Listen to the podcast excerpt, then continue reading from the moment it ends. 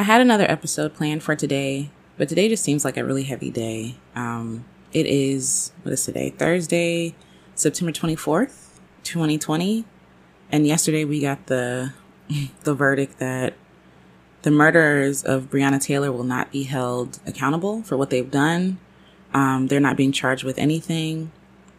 And what's really sad is that I'm not surprised. I'm not surprised. I kind of saw this coming. The world doesn't really love black people, specifically black women, especially black women. And so for me, when they boarded up the city, that was kind of like, okay, this is what's going to happen. They're not going to do anything to hold these people accountable. So, yeah, the cops that killed Breonna Taylor are not going to be held accountable for their reckless, for their reckless actions, for taking the life of an innocent woman, um, who was sleeping, like minding her business in her home and to say that I am exhausted is like an understatement. I, 2020 has just been a year of heaviness. It's just been so heavy. I'm so tired. And um, what's sad, again, like I said, is that I'm not surprised. I'm not shook. I'm not like, I'm not shocked. Like this is something that I kind of anticipated happening. Um, that nothing would happen because we've seen it so often. We've seen people go to, you know, okay, they're going to be indicted. And then, you know, we think this is a win. This is a win for us. Um, this is justice. And then justice is not served. It's not carried out or it's mishandled or mismanaged.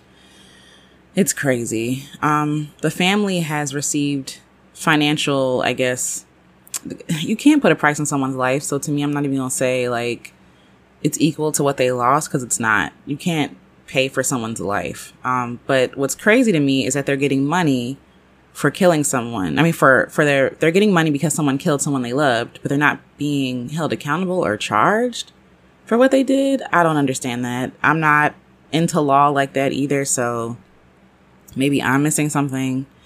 I don't get it. Um, but the whole point is that I just feel heavy. I'm tired. I'm groggy. I am exhausted. I'm exhausted. I go on Twitter and I see people saying, well, her, her boyfriend was a drug dealer. And it's like, what does that have? Even if he was, which is like, is it proven that he was? And even if he was, what does that matter?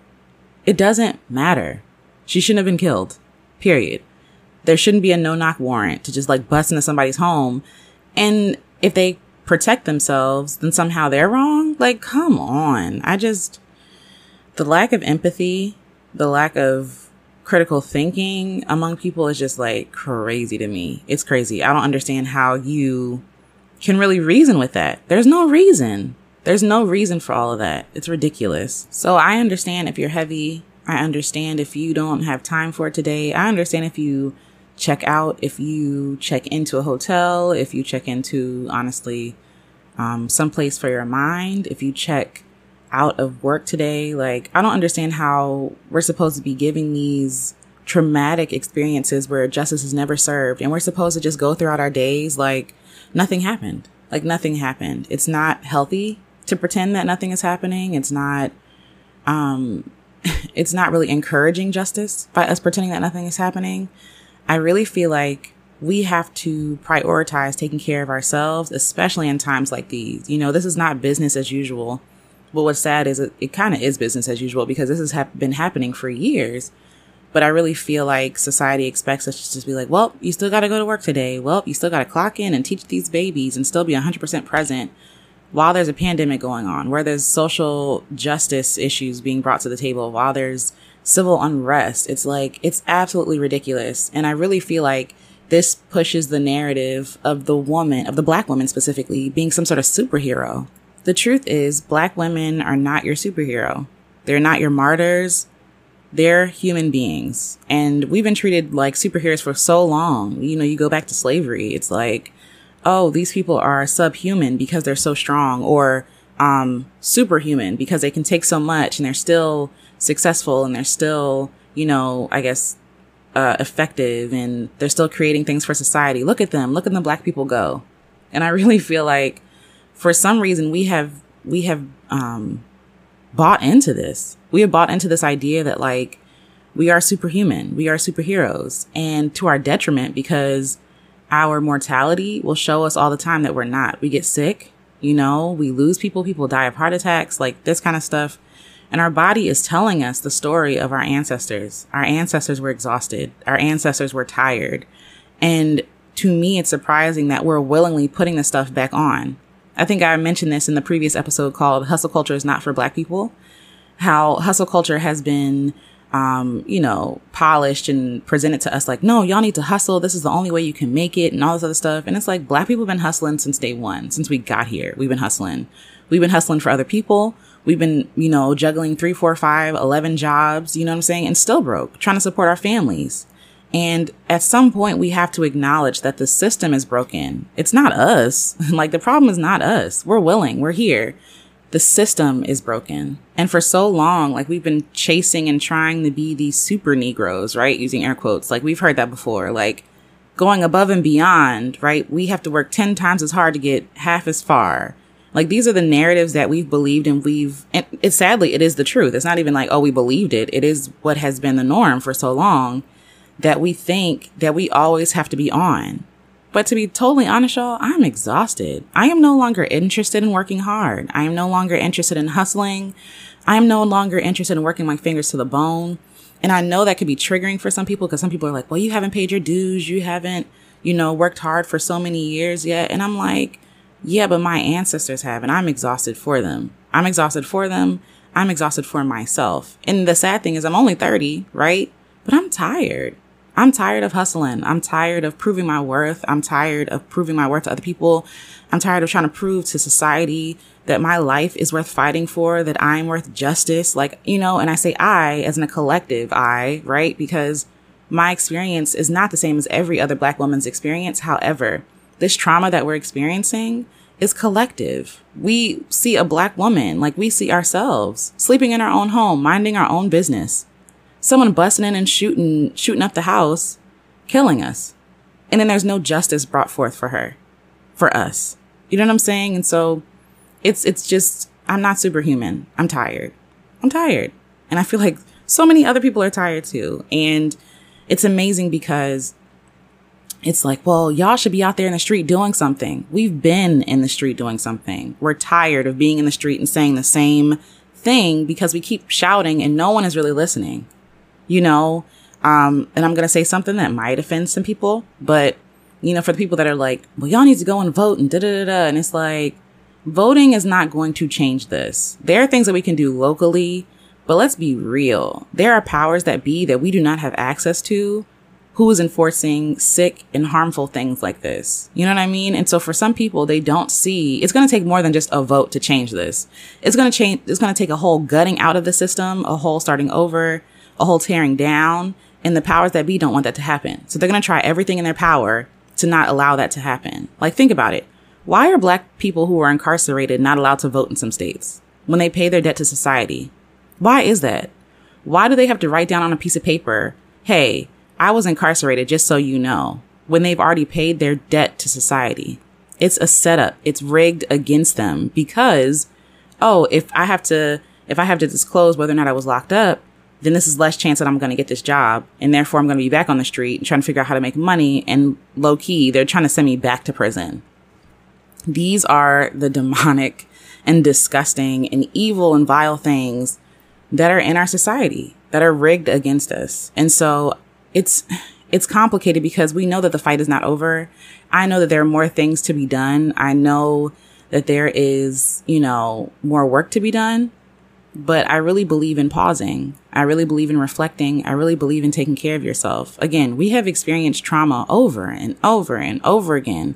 Seeing people get shot on film, seeing people just laying in the middle of the street. You know what I mean? Like being shot and no one trying to resuscitate them.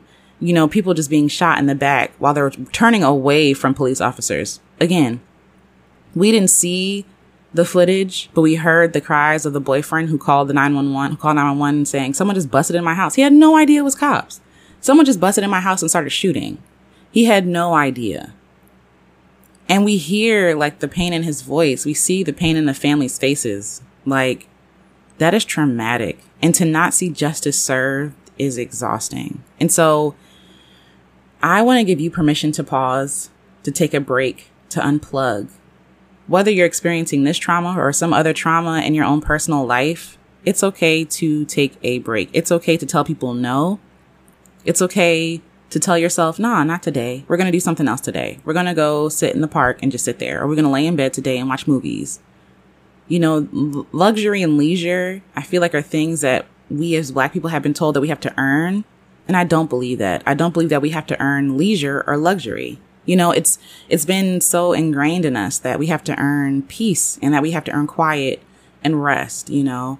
And, um, I talked about this before but I really believe that we need to take the time for ourselves to really check in with ourselves. We're on autopilot so long. It's like, yeah, there's trauma going on, but I got to get this money. There's trauma. And I understand the privilege in that too, because some people don't have the opportunity to um, really just like check out. They have to go to work because if they don't go to work, they don't get paid, especially if they get paid hourly, especially if they're supporting other people. So I totally understand that. But what can you do in your day to give yourself rest? Can you, for five minutes, go on a walk? Just sit outside, unplugged, you know, on your break, like take a using air quotes smoke break. When I used to work at restaurants, I used to take smoke breaks all the time and I didn't smoke. I didn't smoke cigarettes. I didn't smoke anything. And it was really just to sit in the sun, to re, like, refresh myself, to refocus, to de stress because the customers where I was serving, they're very stressful. It was a high, I guess it was very intense, um, place that I was working at. And so I would just sit outside in the sun and just recuperate and re like focus and then go back in. Can you do that at your job or even at your desk? Like, can you put on music and listen to a song and not do anything for five minutes? Maybe you can't because then the boss will come by, but do something for yourself today. Something small. It doesn't have to be big. If you can, go on a little mini vacation this weekend. Check into a hotel. Take care of yourself. Sleep. Don't answer your phone. Let people know where you are, but don't answer your phone. Take a nice hot shower. Like, tonight, paint your toes. Like do something, something nourishing for yourself. I really feel like collectively we need it. Um, I feel like collectively we're grieving. I feel like collectively we're exhausted. We're tired. Um, and some people don't even check in with the news anymore. Like I said, there's nothing for me there. there's nothing in the news for me. Um, I know that I need to be kept abreast of what's going on, but usually everything that I see in the news is going to infuriate me anyway. And I got my own trauma and stress to deal with. You know what I'm saying? And also to that point, what in your personal life is just not serving you? What is stressing you out? Is it watching the news? Is it on, is it social media? Like, what is it? Change your situation as much as you can. So if it's social media that's stressing you out, log out. Delete the app from your phone. Like, do what you gotta do to take care of you because you're the only you. Like, you're the only thing that you're responsible for, honestly. Like, I know that we're responsible for our kids and our parents and all this other stuff, but like, if you're not well, you can't serve other people well.